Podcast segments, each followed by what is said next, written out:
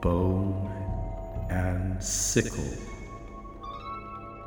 Bleeding Saints and Forest Witches, The Past Unburied, The Books Unsealed, The Old Celebration Returning.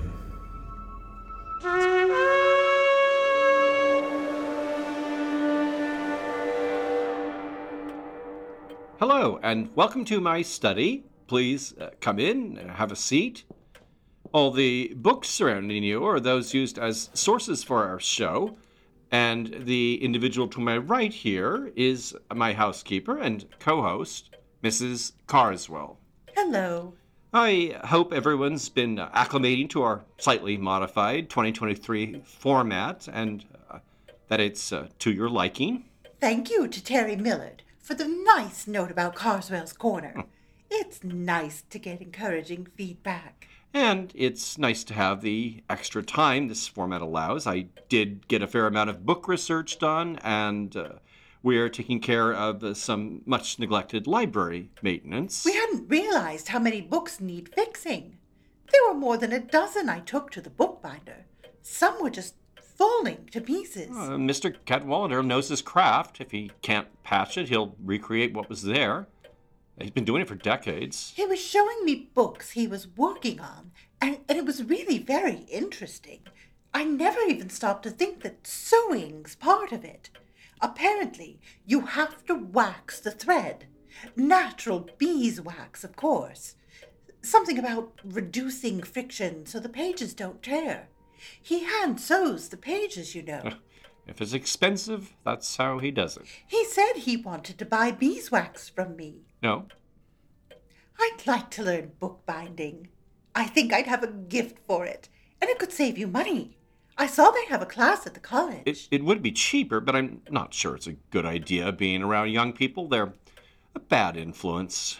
If anything, I would suggest you uh, study under Cadwallader, uh, more like an, an apprenticeship.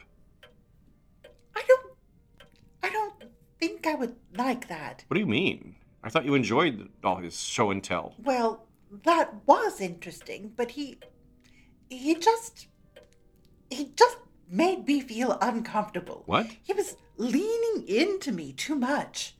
I'm not sure what his intentions were. He's a hundred years old. Still. And anyway, can't you just see me on a college campus? Uh, I... Can't control what you do with your free hours. I can only frown on it. Also, he's kind of creepy. He has a room dedicated to his dead wife. It's sort of a shrine. His Her wife... room untouched since the day she passed. His wife didn't die. She left him back in the eighties for an opera singer. Well, he certainly wanted to show me the room. I think I'll go pick up the books myself when they're... ready. Do you think I have the right clothes for college? Uh, I, I don't know. Uh, and I'm kind of wondering about the uh, opera singer. He seemed sincere about the room. Are you sure you're not thinking of someone else? There's something odd about it. That was his story. I remember details like it was supposed to have been an Italian baritone. But there was something odd, like it was being treated as uh, a missing persons case. Uh, Certain details didn't... Well, anyway, we should get started with the show. I'm sure you're thinking of someone else. I wonder if I went, if I'd be invited to join a sorority. Maybe as a kind of house mother, if they have house mothers. Well, let's start the show. Okay. Episode one hundred three, The Stone Eater and Other Curious Cases.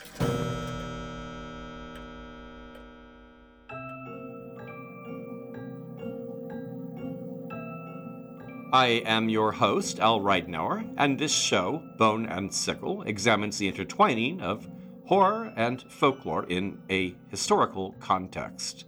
I started the show as a way to further explore this area of intersection after writing my book, The Krampus and the Old Dark Christmas, and I am currently working on a related volume.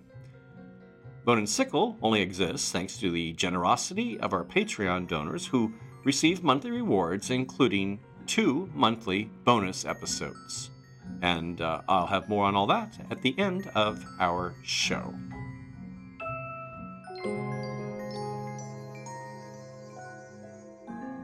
Tonight, I'll be reading from a book published in London in eighteen twenty-five entitled The Terrific Register, or Records of Crimes, Judgments, Providences, and Calamities. There's uh, not an author attached to this book, but the editors have provided a preface as to their intentions. I'll read a bit of that as it gives something of the flavor of the volume. It uh, says, satisfied that the real welfare of mankind ought to be the object of our labors, we were persuaded that by selecting from the histories of individuals and of empires instances of suffering induced by human folly and of crime perpetrated by human depravity, we should excite that sympathy and arouse that indignation which are essential to the end we had in view. For this purpose, we ransacked the various sources of information open to us and have brought into focus a vast body of matter that lay scattered and even concealed from public inspection, and this material it is impossible to peruse without the most intense interest. And I hope that you likewise find this material impossible to resist. I'll uh, be selecting entries which I happen to find intriguing myself.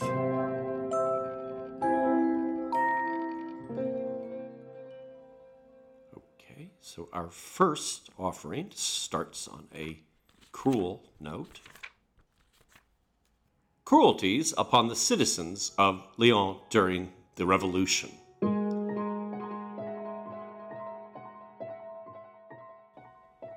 A grand scene of destruction and massacre was opened in the once flourishing and opulent city of Lyon by a public desecration of all those things that had been looked upon as sacred.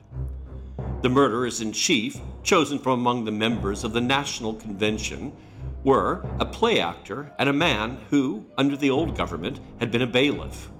Their first step was to brutalize the minds of the populace, to extinguish remaining sparks of humanity and religion by teaching them to set heaven and a hereafter at defiance in order to prepare them for the massacre which they were commissioned to execute. A mock procession was formed in imitation of those observed by the Catholic Church.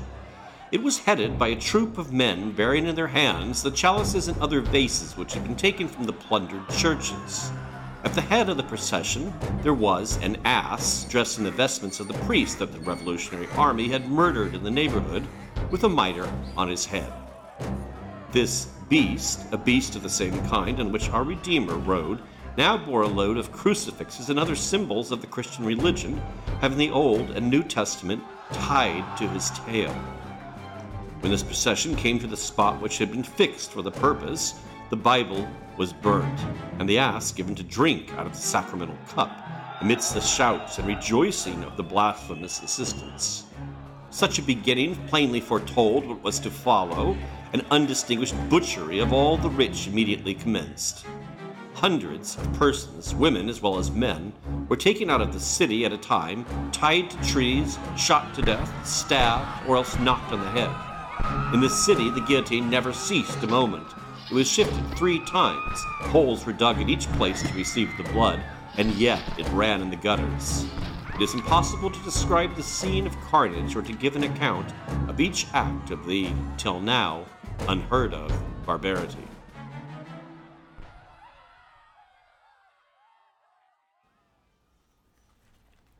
And our next one is a, has a fourteen quality to it. I think it's by a... Uh, ship's chaplain, but I don't know what ship or when and where.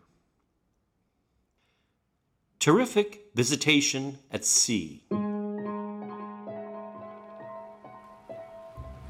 Captain Neville Frode says we reckoned ourselves abreast of the Caribbean islands when, all of a sudden, about the hour of midnight, it being my watch upon deck, we heard a dismal crack. followed by a shower, as it were, of fire, which broke over us as if the dissolution of the world was coming on. I was struck down and remained insensible for some time, but when I recovered, found myself, through mercy, unhurt. But three of my watchmates were killed, another one very much scorched, and those that thus dismally lost their lives seemed to be reduced to a perfect cinder, and all the buckles, buttons, and everything else of metal which they had about them were melted. Our main topgallant mast was split to pieces, and our mainmast much shattered. Our pumps were split, and one of them burst between the decks. Four of our lower deck planks were torn up, and our main whale burst through about two feet above water, and the ship was filled with a sulphurous smoke. The horrid crack which preceded all this was of no long duration. Such an extraordinary sudden explosion, as it may be called, was hardly ever experienced, and the oldest navigator amongst us never heard of the like in these seas.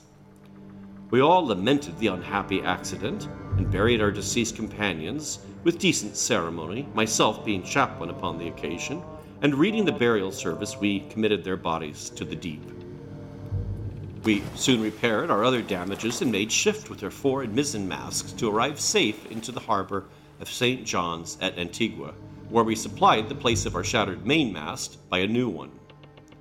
We were a very serious, orderly crew before, but this chastisement from heaven made us still more circumspect, and I read prayers twice a day, all the hands being called up for that purpose during the rest of our voyage to Jamaica, where we cast anchor at Port Royal Harbor in about three weeks afterwards.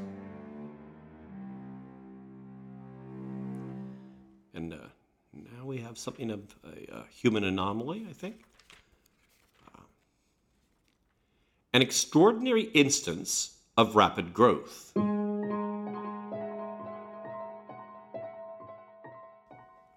A boy, a native of Bouzoncay in the diocese of Allais, though of a strong constitution, appeared to be stiff in his joints till he was about four years and a half old. During this time, nothing farther was remarkable respecting him, other than an extraordinary appetite, which nothing could satisfy but an abundance of the common nourishments of the country, consisting of rye bread, chestnuts, bacon, and water. His limbs, however, soon becoming supple and pliable, and his body beginning to expand itself, he grew up in such an extraordinary manner that at the age of five years he had measured four feet three inches. Some months after that, he was four feet eleven inches, and at six, five feet, and bulky in proportion. His growth was so rapid that every month his clothes required to be made longer and wider, yet it was not preceded by any sickness nor accompanied with any pain.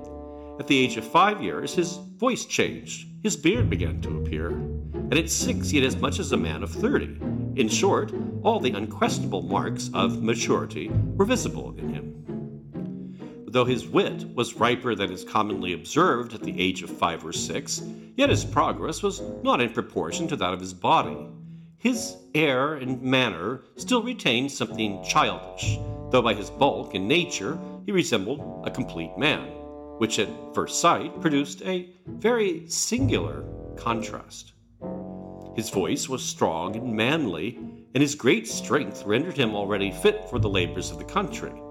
At five, he could carry to a great distance three measures of rye, weighing eighty-four pounds, and when he turned six, he could lift easily to his shoulders and carry the loads of one hundred fifty pounds weight to a great distance.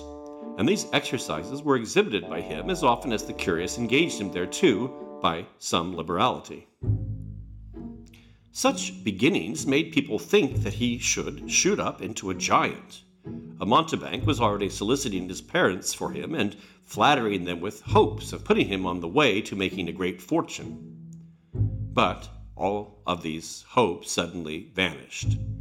His legs became crooked, his body shrunk, his strength diminished, his voice grew sensibly weaker, and he at last sunk into a total imbecility.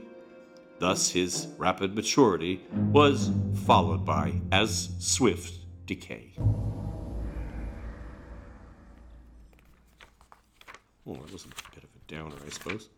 Uh, Uh, next one is another human anomaly story, but I think a little, little more positive, perhaps.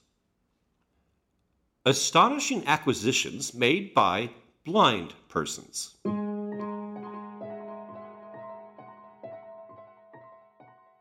We find various recompenses for blindness or substitutes for the use of the eyes in the wonderful sagacity of many blind persons. In some, the defect has been supplied by a most excellent gift of remembering what they had seen. In others, by a delicate nose or the sense of smelling. In others, by an exquisite touch or a sense of feeling which they have had in such perfection that, as it has been said of some, they learned to hear with their eyes, so it may be said of these, that they taught themselves to see with their hands. Some have been enabled to perform all sorts of curious and subtle works in the nicest and most dexterous manner. Aldrovandus speaks of a sculptor who became blind at twenty years of age, and yet, ten years after, made a perfect marble statue of Cosimo de' Medici, and another of clay representing Urban the eighth. Bartholin tells of a blind sculptor in Denmark who distinguished perfectly well by mere touch, not only the kinds of wood, but all the colors. The most extraordinary of all is a blind guide who, according to the reports of good writers, used to conduct the merchants through the sands and deserts of Arabia.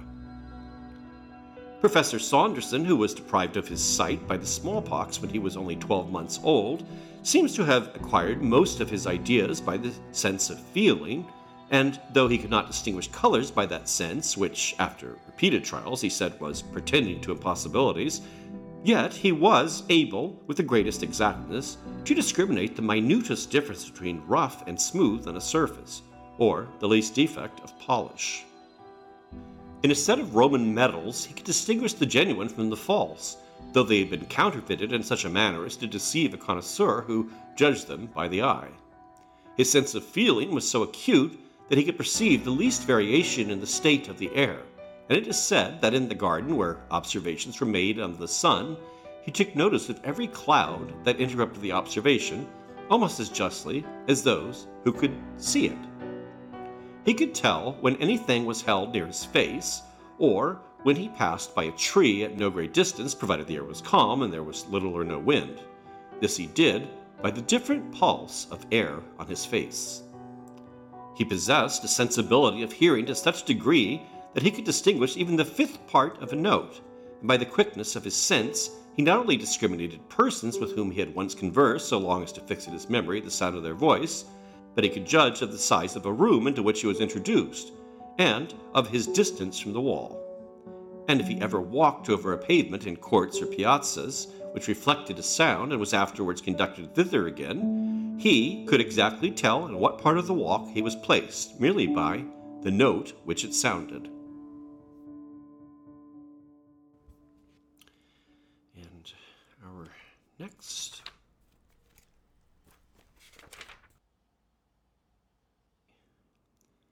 The Stone Eater.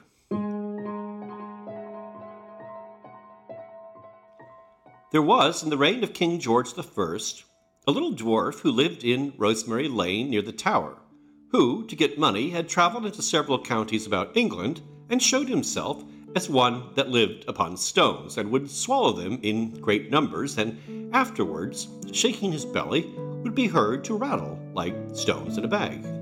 But that he lived solely upon stones was only a pretense to engage spectators and customers, for he ate of the best provisions his money could purchase, though as privately as he could. He daily walked about London for amusement and was so remarkable a figure that almost every person knew him, and he would, for sixpence and a quart of ale, swallow twenty large pebble stones. One day, inquiring of him what effect they had on his body, he said he knew no harm they had ever done him, but in making him very hungry when he voided them, and added that they always came away whole. Well, that's good to know.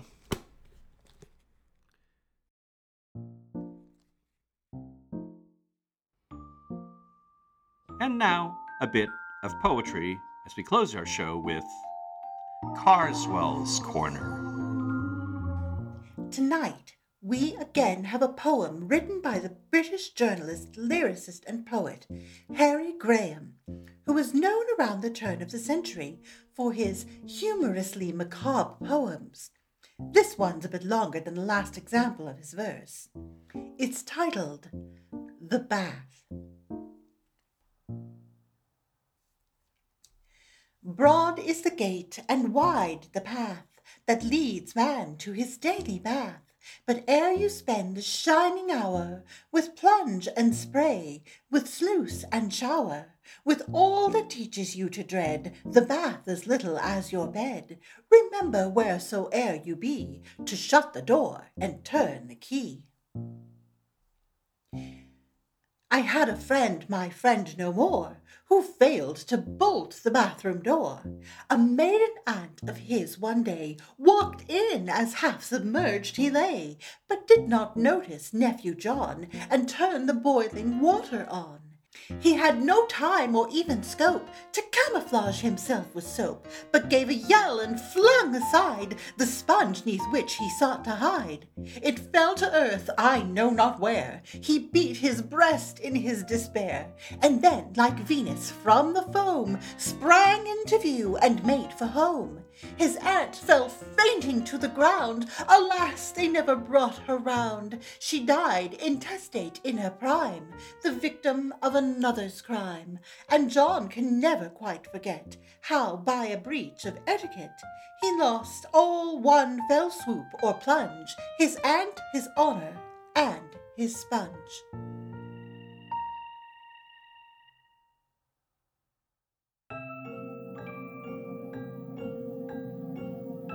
I hope everyone's been enjoying our show and that you might have the opportunity to leave a review if you do. As I mentioned at the top of the show, these episodes only keep coming out because of the support of our lovely Patreon subscribers. And among these, I'd like to uh, thank our listener Cadaver Mouse for the renewal of a very generous annual pledge. Those commitments, which can be edited at any time, are attached to different reward tiers. Uh, the two dollars monthly gets you access to hundreds of blog posts spanning the show's entire run. Those subscribing at the four dollars level or higher receive the two short extra episodes.